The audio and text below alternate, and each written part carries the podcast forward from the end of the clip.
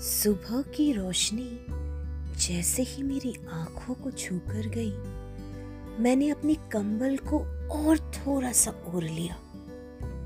जैसे ही खिड़कियों से मैंने झाँक के देखा तो ठंडी सी एक हवा ने दस्तक दी और सूरज ने अपनी गर्माहट की एक जैसे चादर बिछा दी। ऊपर पंछियों का गाना और नीचे सूरज की ये धीमी सी गर्माहट जैसे कोई नई सांस छेड़ दी हो।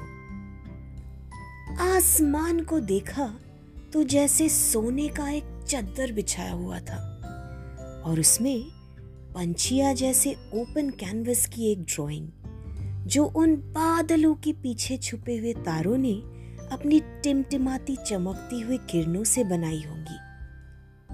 वेल well, ऐसे ही अपने फ़ोन पे स्क्रॉल करते हुए अचानक से नीचे आवाज़ आई।